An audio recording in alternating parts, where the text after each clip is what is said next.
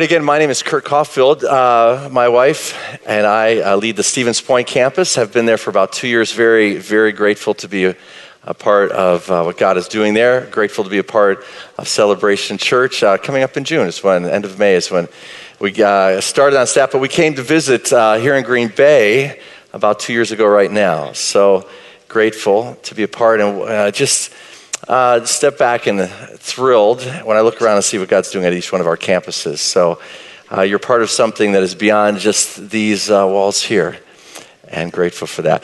If you have your Bibles tonight, turn to Philippians.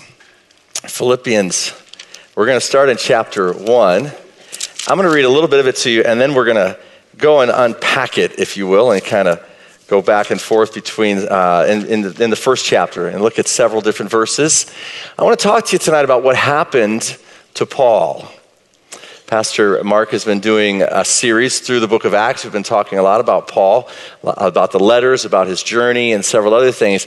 Tonight, I specifically want to talk to you about what happened to Paul in relationship to the book of Philippians and his letter to them, how he responded, and some other things. We're going to start in verse uh, 12. I'm going to read from the NIV.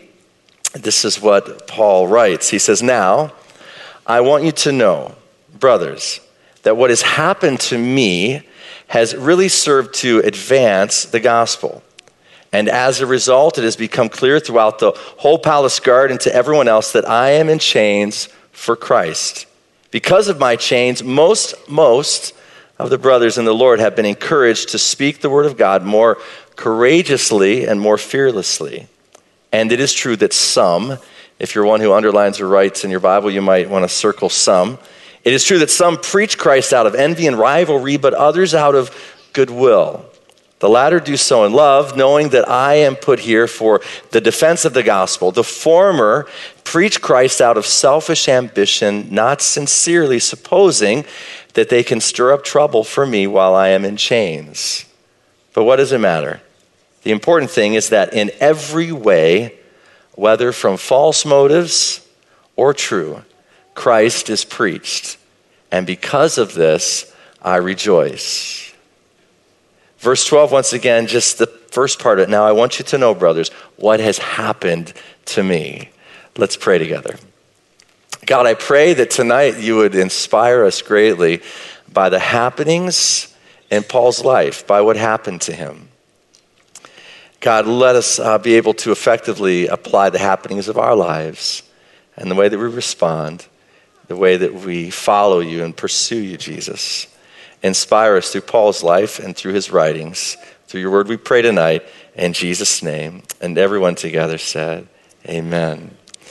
I'm teaching tonight out of the book of Philippians, partly because I've been in Philippians a lot over the last six months. Uh, at Stevens Point, uh, some of you might even be there tonight at the Stevens Point campus. We've been doing a men's Bible study on Wednesday mornings, and we're going through what really is my favorite book of the Bible, the book, uh, the book of, uh, book of uh, Philippians.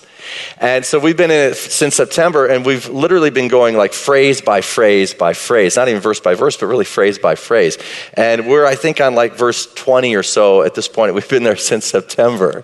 And it's been really wonderful and challenging, and we're inspiring each other and discussing it every, every Wednesday over breakfast.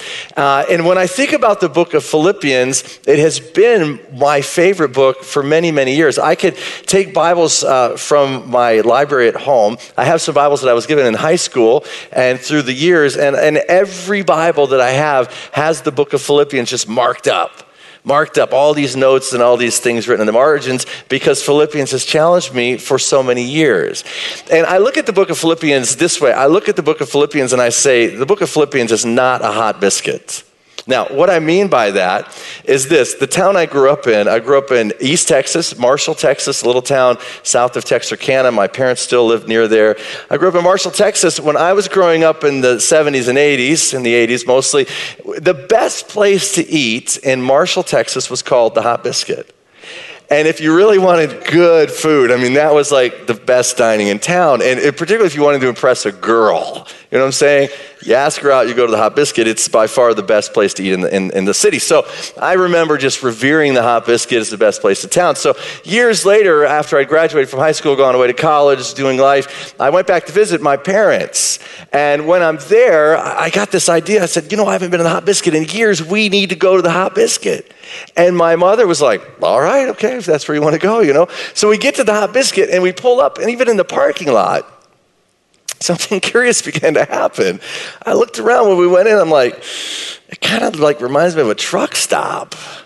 I'm not sure what's going on here. So, I, you know, we sat down at the table, and when they put the menu down in front of us, you ever go to a restaurant where they've got food on the menu, like they spilled food somebody on the menu and they didn't wipe it off and it's all crusty. So the menu has food all over it. And, and I open up the menu and it's, it's the whole experience is really going downhill. And the, the server comes and the service is bad and the food comes and the food is bad. Everything is bad about this experience. So finally, most of the way through dinner, I looked at my mother and my dad and I said, wow, this place really went downhill. And my mother said something incredibly profound. She said, no, it's always been this way. So, what happened is maybe you've had the same experience. Maybe when you were younger, you were really impressed by something. Maybe it was a band, a musical band. Maybe it was a restaurant. Maybe it was a vacation destination, and you thought it was the best thing ever. And then 10 or 15 years later, you go back to it, and when you go back, it just totally falls flat. It's not like you remembered it. You overly romanticized it in your mind, and when you go back, you find it to be a, a hot biscuit. Right? You'll use this nowadays, you know, from here on out, you'll be at home, you're like, that's a hot biscuit, that's a hot biscuit, etc. So I look at things in my life that way. This is a hot biscuit, that's not a hot biscuit, etc., etc. Listen, the book of Philippians is not a hot biscuit. I was so impressed by this book when I was a young man, through my 20s. I keep going back to it. So last fall, when we went back to the book of Philippians and we started this Bible study over in Stevens Point, and we men there started discussing it every week. I was deeply, once again, challenged in a very profound way. And what I want to share with you tonight, talking about what happened to Paul, I want to, as best as I possibly can, help you apply this principle to your own life and be transparent with you about some things in my own life where, compared to Paul, my response wasn't as great as his, but there's still many years of my life to change that.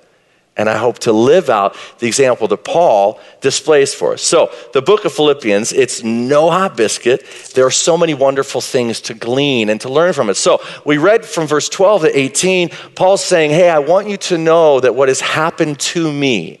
But before we get to verse 12, Paul has a lot to say. He has this wonderful long introduction, and it's really, in many ways, unlike his introduction from other letters. And some of the other letters, he's formal and he introduces himself as Paul, the apostle. But in Philippians, he simply introduces himself. You can see it in verse 1. He says, Paul and Timothy, servants of Christ Jesus.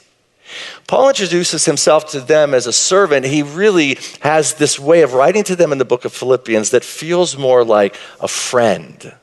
And he was very affectionate, if you will, affectionate. He was very, had this friendship with the Philippians that was unlike really any of the other churches that he wrote to. And it comes out in this letter. So he greets them with grace and peace. This is the common way that Paul greets people grace and peace. I nowadays, in fact, in our, our Bible study in Stevens Point, uh, we have a group of, you know, group text that goes out every week and throughout the weeks we text each other. And we've, we've created this culture in this group that we're in there where we greet each other. Even at church, when we see each other on the weekends, we say, hey, grace and peace to you, grace and peace. We even do it in texts to say grace and peace. We want to continually, like Paul, be, if you will, speaking that over each other. Grace to you and God's peace to you, aware of how much the grace of God, how greatly it has impacted our own lives and the peace of God. So we greet each other in this way. So Paul says to the Philippians, he says, I thank God every time I remember you with prayer. When they come to his mind, he immediately goes into thanksgiving. Maybe there's some people in your life like that. You, when they come to mind, you're thankful. Maybe there's some people in your mind when they, or in your life that when they come to your mind, it's not thankfulness that you think of, right? Maybe you get a, you know, like, God, please. You know, uh, Rick Warren called it extra grace needed. Remember, he said in the purpose driven life, he said that if you're in a small group, every small group has a, an extra grace person needed, you know, extra grace needed person. Every group. And he said, if you don't know who that person is in your group, it must be you. Some of you are that person, okay? Maybe I'm that person. I don't know. At any rate, uh, Paul's thankful when he thinks of them. He has all this wonderful affection. He says he longs for them. This is not something typical that men say to each other, but Paul, a man, says, I long for you with the affection of Christ Jesus. So he has this relationship with them. He had history with them. You'll remember in Acts when Pastor Mark has been teaching through this, when, when Paul shows up in the city of Philippi and he meets Lydia and he gets thrown in jail and they're singing in the midnight hour and the earthquake happens. All this happens in Philippians. He has a great history there, great friendship, great affection for the people that he's writing to. Now, verse 12 becomes very important because in verse 12, Paul switches gears. He uses the word now. Some of your versions might not have that word. The NIV has it, some of the other translations have it, but uh, it, it's a wonderful word, the word now, you know? Uh, not like now get here with our children or maybe somebody else you're commanding to be here now. Now is sometimes just a subtle, like left turn signal. I like to do that. I'm, I'm a fairly scattered person. I have a friend that I catch up with. We're very close friends, and he lives in California.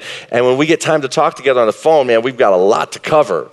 And it might be a week or two before we're going to talk again, but we try, you know, we just cover a lot. So in order to cover a lot, I give turn signals in the conversation. I'm like, okay, I'm taking a quick turn here. Boom, different subject. That's the way we talk.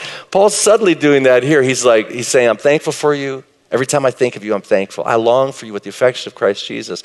And then he says, now. It's like a change of subject. He says, now, I want you to know that what has happened to me and I want to pause there. Because when the letter to the Philippians would have been read aloud in the church of Philippi, when the reader gets to this point in the letter, they would have been incredibly captivated. Because they knew that Paul was in prison. They knew that quite likely he was soon going to be put to death. They knew that he was in struggle, that he was in suffering. And the thing that they probably were wondering about more than anything else, the thing that they wanted to know, they wanted to know details. They wanted to know what is happening to Paul.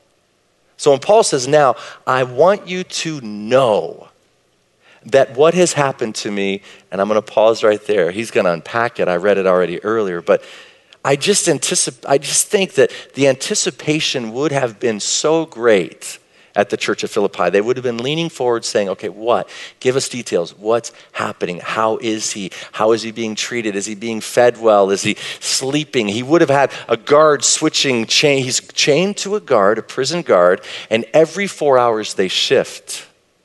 So even in the nighttime, he's going to be awakened with shifting guards. They would have wanted to have known the details. Now, before I unpack for you how Paul responds, I want to unpack for you how I responded a couple of years ago, really in the last five years.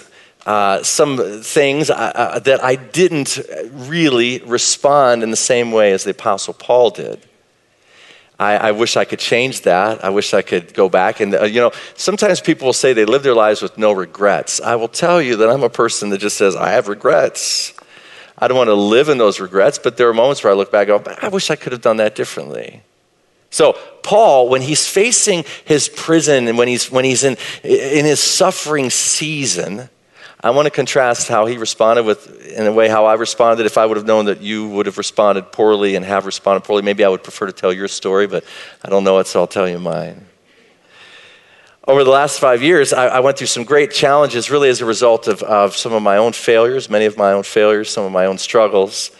And I found myself in a place uh, that was somewhat like Paul's, I guess, in the fact that there was suffering involved and there was a sense of, of being, you know, in prison. It was a metaphorical prison, not a literal prison, but a metaphorical prison.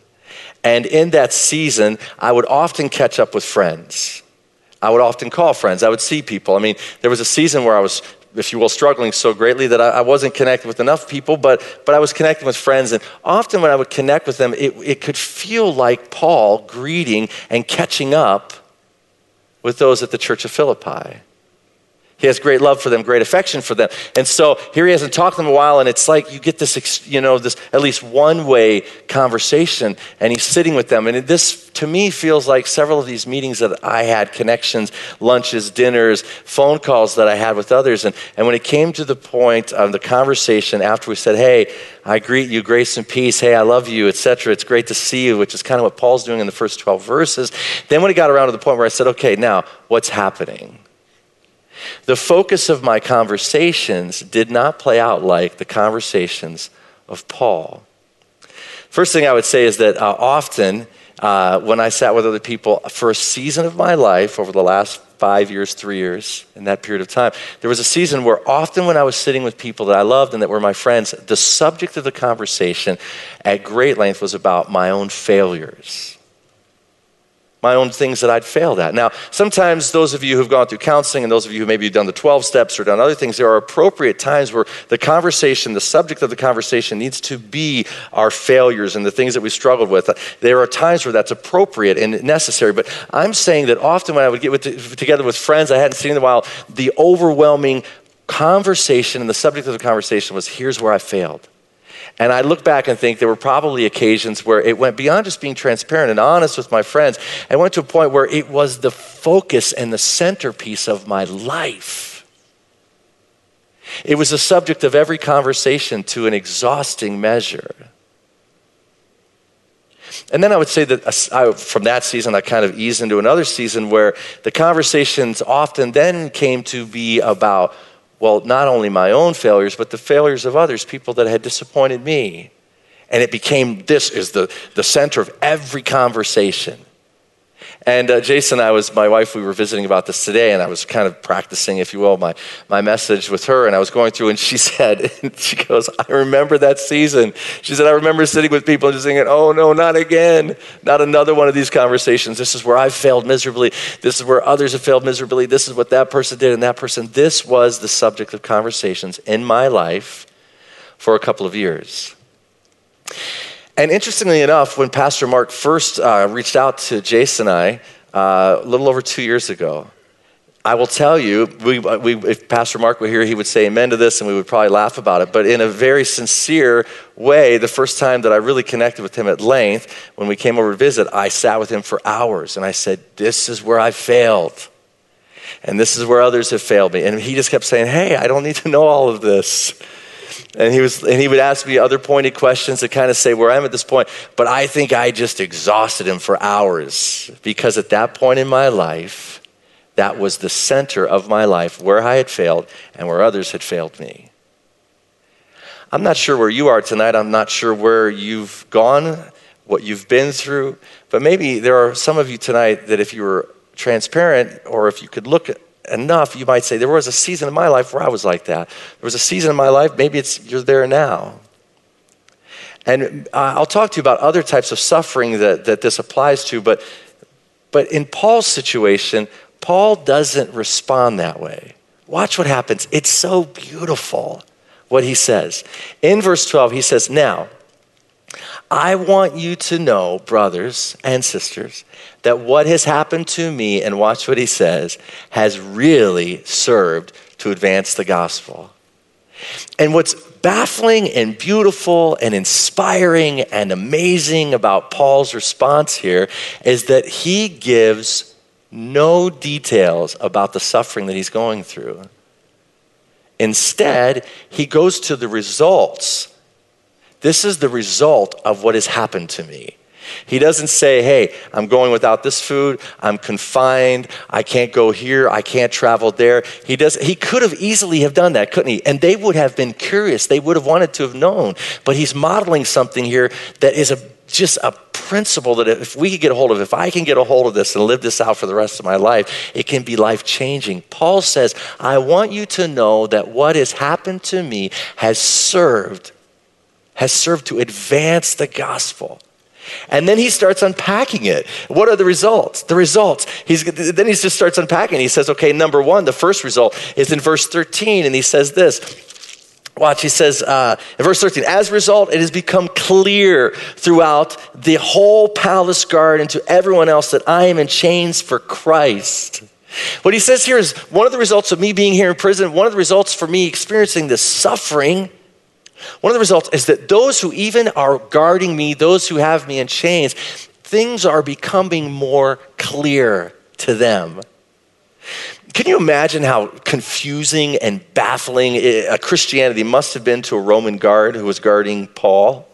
I mean, the Romans were polytheistic. They believed in many gods. Their, their, their religion was pagan. It was all twisted up, and they worshiped the Caesars. I mean, they've got all this stuff. And here comes Paul proclaiming the good news of Jesus his love, his salvation, his forgiveness, his grace, him being Emmanuel, God with us, God himself put on human skin and came to this earth for us. Paul's declaring this, and it must have been terribly confusing to the Roman guards guarding him. And yet, here's what Paul says He says, It has become clear to them that I'm here. My chains are for the sake of Christ. So these guys who were confused, things were becoming more clear to them. This is the first result that Paul points out. So could you imagine if Paul would have become bitter? If he would have become a, became a victim, if you will, victim mentality. If he would have uh, uh, become overly depressed, not that he never would have struggled or wrestled with depression, maybe he did, but I think that his discipline and his thinking, he just got it in his mind. What is going to be my focus? And I don't think the chains were his focus. I think he was saying the focus is going to be that these people who are terribly confused about the gospel, things are becoming more clear to them. So that's the first thing. The palace guards, things are becoming more clear. Then in verse 14, this is what Paul says. Uh, because of my chains, the result of his chains, the result of his suffering, because of my chains, most, if you underline your Bible, you might want to circle or underline most, most of the brothers in the Lord have been encouraged to speak the word of God more courageously and more fierce, uh, with, more, uh, with more fierceness, without fear, fearlessly. Now, watch this. If Paul would have been succumbed to fear, if he would have been, uh, if he would have succumbed to uh, depression, if he would have just given up there in his prison cell, then you know what would have happened to other believers? They also would likely have become people that would be gripped by fear. They would have been become people that were, were afraid. But because Paul is able to be there in the midst of his great suffering, because he's able to be there and have this victorious mentality, then they have become more courageous and they're sharing their faith with more fervor than they ever have before. Paul says, Look what's happened. People are seeing things more clearly.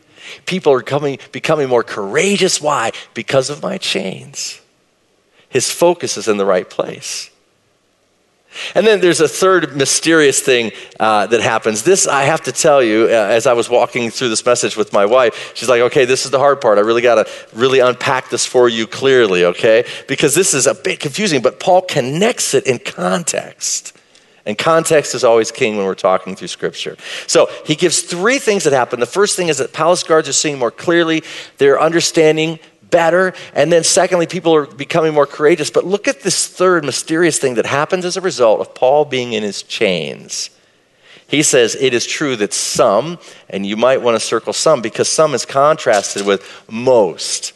He says it is true that some preach Christ out of envy and rivalry, but others out of goodwill. And verse 16, the latter do so in love, knowing that I am put here for the defense of the gospel. The former preach Christ out of selfish ambition, not sincerely supposing that they can stir up trouble for me while I am in chains. But what does it matter? The important thing is that in every way, whether from false motives or true, Christ is preached. And because of this, I rejoice. Now, this is a tough one to get your mind around, but watch this. This is what Paul's saying. He's saying, Because I'm in prison, because I'm in chains, because I'm here, what really has happened, practically speaking, is that some space has opened up on the stage, if you will.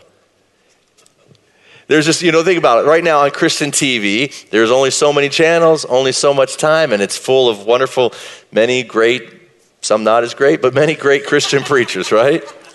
So tomorrow, if for some reason one of those preachers had to go off the air, what would happen? Somebody else would fill that airtime. Now, in a way, and you know, I'm not, I don't want to make this overly crude, but in a way, that's kind of what happens with Paul. He's out there preaching and making a big difference, and his stage is big, and he's preaching, but he has his critics, right? But when he goes to jail, what happens? Now there's a little bit more space on the stage, and what he's saying, watch this. He's saying, as a result of me being here in these chains, some, not most, he was saying most have become more fearless and more courageous, but some preach Christ out of selfish ambition and out of envy, out of rivalry. And how does he respond to this? What, what's, you know, what's fascinating to me is that, watch this, Paul was n- really never, he was not one to run from confrontation. He was confrontational, right? He was kind of an in your face type of guy.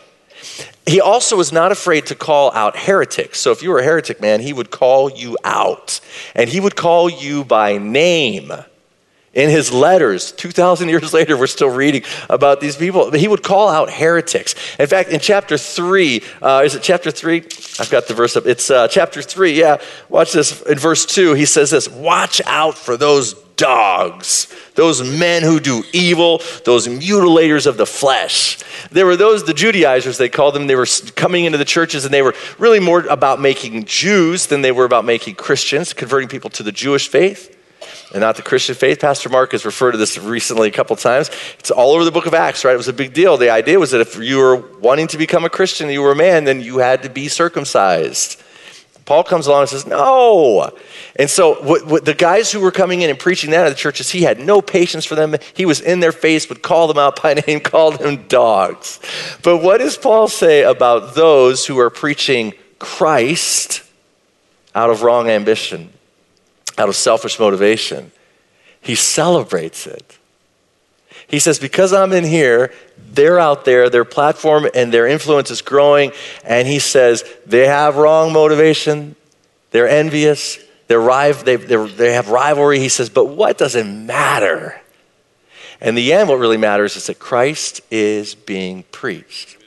Now, when I think about uh, when I think about this idea of calling people out by name, uh, we are not used to that often in the churches that we have, you know, nowadays. When I first started in ministry, gosh, in the late 80s, first church I worked at, I was like 19 years old. I was leading worship and leading the youth ministry at this great church in Shreveport, Louisiana called Life Tabernacle. And the pastor that I worked with was this really brilliant man. He was from Ireland. You know, he might be a hot biscuit if I were to go back now because his accent made him so brilliant. I mean, he just, no, I'm joking. He probably was very brilliant, but his accent, he just sounded so intelligent, profound. Everything he said with this Irish accent sounded profound, right? So when I first started leading worship there, in that tradition, what they would do, maybe you've been to a church like this, what they would do is I would be out leading worship and singing, and there'd be a choir and a band. About five or 10 minutes into the service, the elders and a couple of the pastors would walk in the side door and they'd stand in, in front of these chairs, and then they would sit in these chairs when the preacher was preaching. Anybody remember churches like that? Anybody? Some of you too. Bet says he remembers. So it was a tradition of churches. So I went to, you know, I'd be like leading worship for 10 minutes, and then I would hear Neil, my Irish pastor, his voice behind me. He'd be singing in this big voice. And, and for some reason, when he was in the room, I felt far more confident, right? And so I went to him and I said, I feel really insecure. I'm like 19 years old. I'm like, I feel really insecure. But until you come into the room, I said, So could you come into the sanctuary a little sooner? You know, could you just come in a little bit sooner? And he looked at me and he said, Kurt, if I didn't believe in you, I wouldn't have you there. it was like my Braveheart moment. You know what I'm saying? It's like, freedom! You know, I could do this, you know? So he made a big impact on my life, but I tell you all that about him because I have to tell you the story about calling people out by name, you know, those who are a mess. So Neil was preaching this message. Again, anything he said sounded so profound, but he was going to preach this message and watch this calling people out by name. This is what he did. He said, he gets up one Sunday morning and says, We're, he said, there's a family here in our church. And you've been here, some of multiple families, and you've been here since the beginning. And I wish I could imitate his Irish accent, but he said, But we want you to leave. That's what he said. You've been here since the start, but we want you gone. We want you to leave. And he said, We want you to walk out that back door and to never come back. And I'm telling you, in that church, you could have heard a pin drop. And then he said this he says, I'm going to call you by name. And we're going to use first names. And I'm telling you, I'm 19 years old. I'm sitting there. It is the strangest church moment I'd ever been in. So then he says this He says, The first family that we want to leave, we want you gone, we want you to never come back, is the Ness family. And in my head, I'm like, Ness, Ness, Ness. Who was the Ness guy who got Al Capone out? You know, what was his name? What was the Ness guy? What was it? Eliot Ness. I'm thinking, I know Eliot Ness, but I don't know any other Nesses, you know? What about the Ness family? And my mind's going through it. And then he said, you could hear a pin drop, and he says, and the first member in the Ness family that we want gone is pridefulness. So he did this like six week series on pridefulness and selfishness and all these other Nesses in the Ness family. But you better believe he had everybody's attention right from the start because he said, We want you out, we want you gone, and we're going to call you by name. Well, he didn't exactly call the families out by name, but he got everybody's attention. It was a great moment. Now, Paul, on the other hand, unlike Neil, there were many occasions where Paul actually called people by name and said they're heretics and we want them out. Make no space for them. He was that way. And yet, here, in this occasion, he says there are three results of my chains. The guards are seeing more clearly. Those who are confused about Christianity are getting it like they've never gotten it before. And he says, most of the believers are becoming more courageous and becoming more fearless. And then a third and mysterious response is that he says, some are out there preaching. As a result of me being here, some are out there preaching, and they're doing it out of selfish ambition, but they're preaching Jesus. Note that. He says they're preaching Jesus. They're out there preaching Jesus. Do you know it's possible to preach Jesus and have wrong motivation? It's true in this occasion. And Paul's response, watch this, if there was anything that could have made Paul bitter, maybe it would have been in this scenario. Maybe Paul sitting there in jail would have compared himself. Do you ever compare yourself to someone else? Are you ever, do you ever have rivalry or is there somebody that you're in some competition with? It is quite likely that Paul sitting there in jail with some of those who had been critical of him, some of those who had undermined him on occasion, are all of a sudden now succeeding and thriving and doing well. And watch, Paul sits there in jail and he celebrates it. He says, I rejoice in this. He's like, they're out there doing it this way. He says, but what does it matter? What does it matter? What matters is that Christ is preached. And that's the most important thing.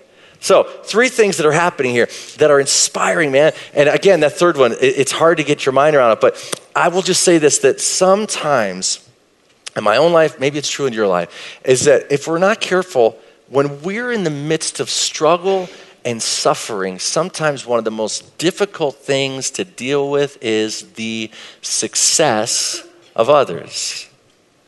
Others experiencing success when we're experiencing suffering, a metaphorical prison. Now, when I think about Paul's suffering, there's four kinds of suffering that I, that I, I just want to mention that I think are, are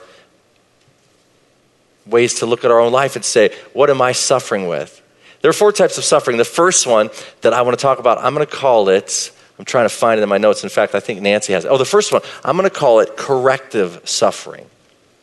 I want you to look at your own life and say, okay, now which kind of sufferings have I experienced? And which was the type that Paul was experiencing?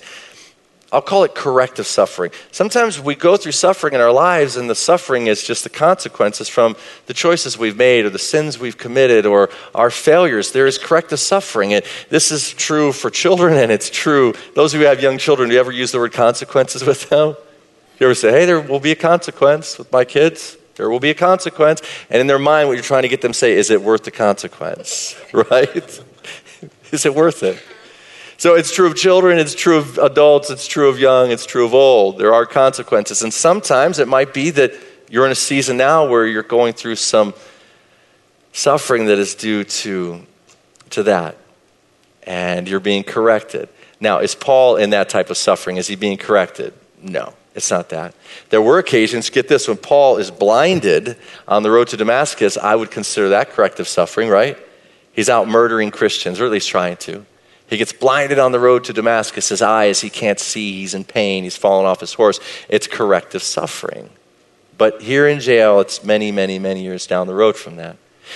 There's a second kind of suffering. I'm going to call it, if I had to come up with a name, I wanted them to all have C's, so it would make it a little easier for you to remember. You've got corrective suffering, and then you've got what I'm going to call conditioning suffering.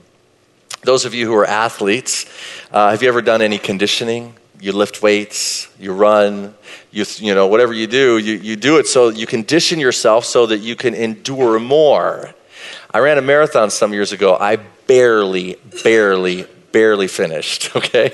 I finished with like the old ladies. I'm telling you the truth. I'm not exaggerating. Uh, and I just remember I did three 20 mile runs before I did the full marathon, right? And the first one, I just hit the wall. Anybody ever train for marathon in your training run, or maybe during the marathon, you hit the wall? Literally, your body just freezes up. Well, why did I keep going? I was trying to condition myself, condition myself, right? So maybe you're in a situation where you've intentionally put yourself into this suffering situation because you want to condition yourselves for greater you want to condition yourself for greater performance, greater accomplishments to come. Paul's not in that type of suffering, but sometimes we go through that type of suffering. The way that Paul responds, by the way, is a model for all four of these types of suffering. Whether I'm in correction, whether I'm in conditioning, I can still say, what is going to be my focus? Am I going to focus on the advancement of the gospel? Am I going to focus on Christ being preached through my life? If not through words, at least in my choices and my attitudes and, and my behaviors, etc. Christ can be preached in all those things no matter what type of suffering you find yourself in. So, corrective suffering, conditioning suffering. Then there's a third time, a third type, I'm going to call it compassionate suffering. Of course, when it comes to compassionate suffering, how could you not think of Mother Teresa? Mother Teresa puts herself intentionally into the situation, and in seeing the pain and the agony of others, then she grows in her compassion. Her compassion increases. Remember, also, Jesus displays this, of course, to the utmost. There are several occasions in the Gospels where it says that Jesus looked at them and he was moved with compassion. Many times in the Gospels, he's moved with compassion. There's one time it says he sees the people and he sees them as sheep with no shepherd, and he was moved with compassion. And then the story directly goes into Jesus talking about him giving himself for us in the narrative of the story. Compassion. Maybe you're in a place where you have intentionally put yourself where you're going to grow in your compassion. We just had a team get back from Honduras. Uh, Pastor Chad and Pastor Joe are going to India here in a couple weeks. Pastor Bob's been to Miramar recently. Maybe you're doing a, an outreach in your community. And Stevens Point, we have several of folks there who are involved with Place of Peace, which is a, an, uh, a ministry that serves the homeless in our community. Anytime you put yourself in a situation like that, it will feel inconvenient. It will feel, if you will, somewhat like suffering, sometimes to a much greater extent. But in that place, we should be able to grow in compassion. Now, is Paul in that type of suffering? I don't think so. Maybe, but I think he's in the next one. And, and I had a struggle coming up with the C for this one, but I found it. I'm going to call it this. And I think that this is the most difficult of all of the types of suffering. I'm going to call it consenting suffering.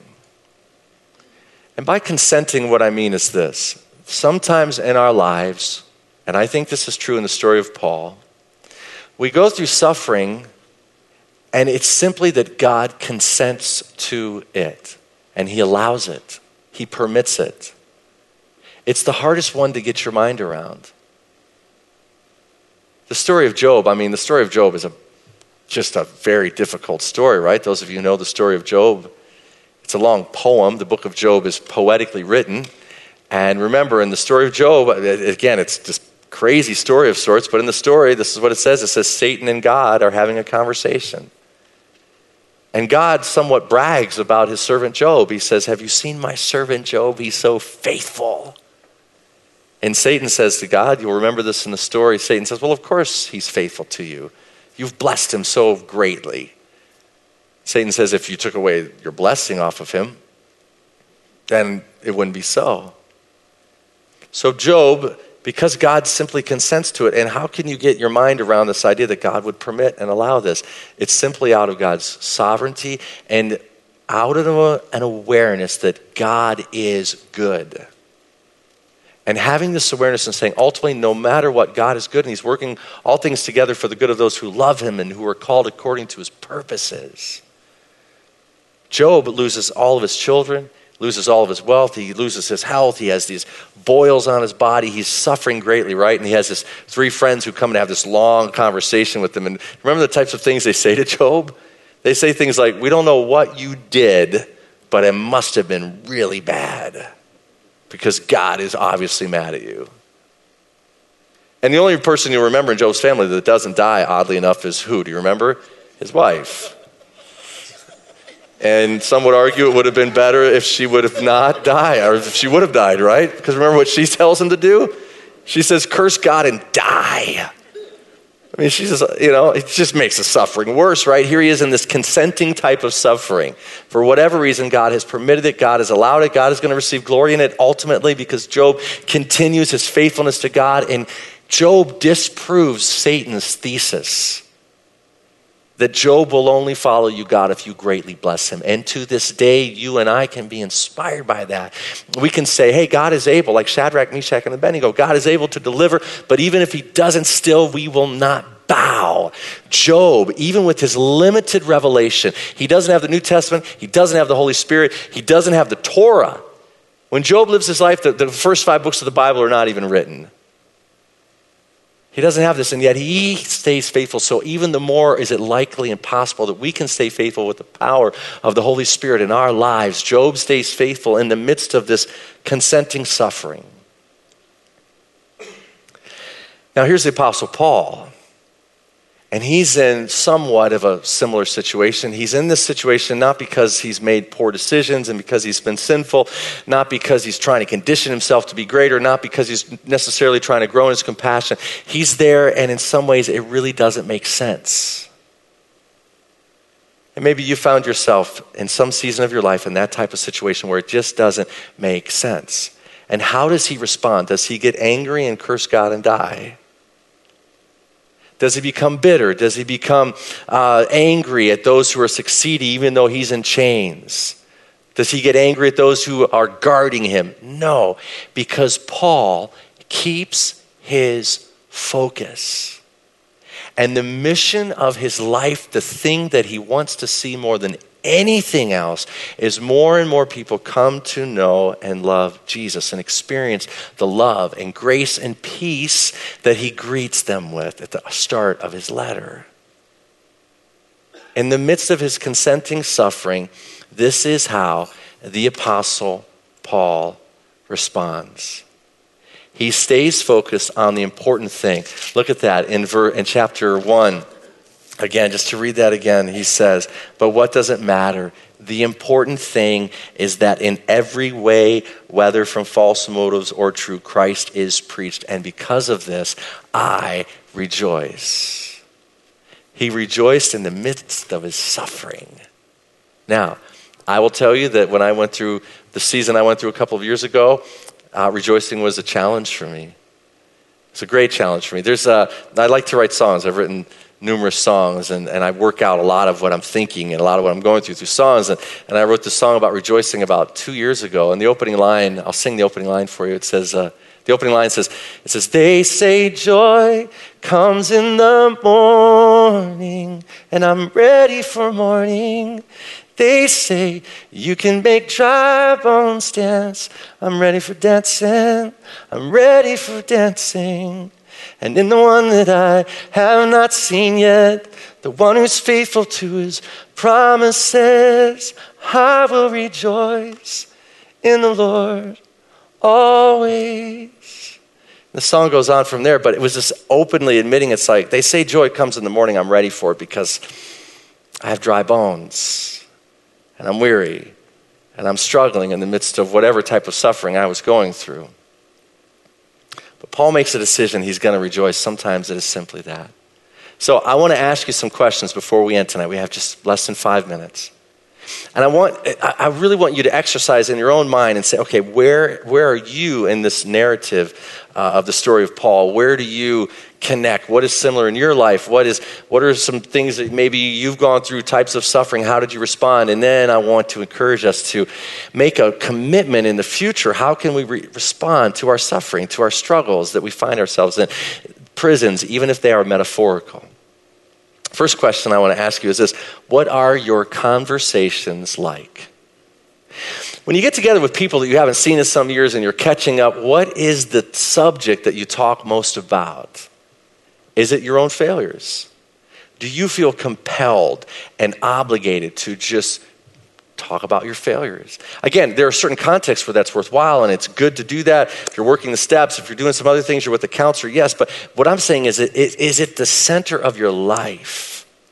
Then through the grace of God, what we can experience is we can become free of shame because that being obsessed with our failures is really a sign of great shame in our lives.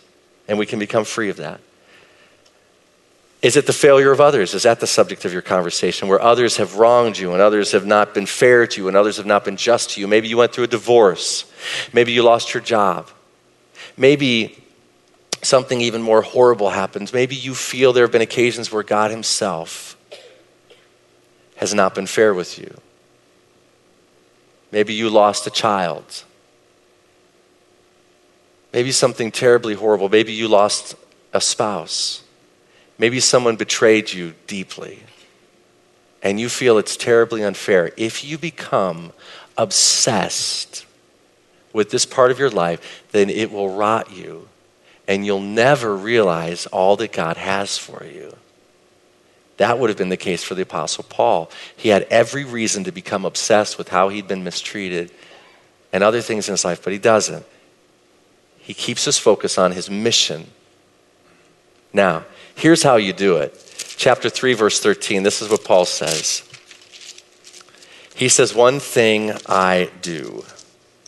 Brothers, I do not consider myself yet to have taken hold of it, but one thing I do, forgetting what is behind and straining towards what is ahead, I press on towards the goal to win the prize for which God has called me heavenward in Christ Jesus. I mean, this is the thing. When we're in those places, we're struggling so greatly. Really, sometimes all we can say is this we can just say, one thing, one thing, one thing I'm going to do. I'm going to forget what is behind and I'm going to press on towards the future. That's going to be the one thing I do. And if you can get that, and I will tell you, there are seasons where it's so challenging to not think about the past. And we need to deal with our grief. There are seasons where there's a process of dealing with our grief and it needs to be dealt with or it can reap much havoc later in our lives. Yes, deal with your grief and do it in the right pace, and yet don't allow yourself to get totally stuck there. That's what Paul does. And then in verse 17, watch this. This is why I think this is being taught tonight and preached. Paul says this Join with others in following my example, brothers, and take note of those who live according to the pattern that we gave you. Paul's saying, listen, I mean, it's really something that Paul's able to say this. I mean, he's not saying it about every part of his life, but he's saying, look at this pattern. Look at how I'm living. Look at how I'm processing this, the way I'm doing it. We encourage you to do the same. It's worth emulating, it's worth imitating the example that Paul gives us. So, when people think about your life and they say, hey, what happened to so and so? What were your happenings? I would love it in your life and in my life years from now if someone said, Hey, what happened to Kurt? And if the subject of the conversation was not, oh, that set of failures, and oh, that set of offenses, and oh, that thing there. Instead, wouldn't it be wonderful if in your life and in my life and the life of our church, we became people, when spoken of, others said, hey, because of them, the gospel and the good news of God's great love for us was advanced and furthered because of the way they responded. Let me pray for us. Father, I'm personally challenged greatly, greatly, God, by the example that Paul gives. I pray that these words and this message will just kind of stir and simmer in us for days to come, and that this model and example that Paul gave us will be one that we are able to imitate well in every season, through every struggle. We pray this in the name of Jesus. And everyone together said, Amen. God bless you. Have a great night. Remember to pray for Pastor Mark and, and Debbie as they're uh, dealing with this death in their family. God bless you.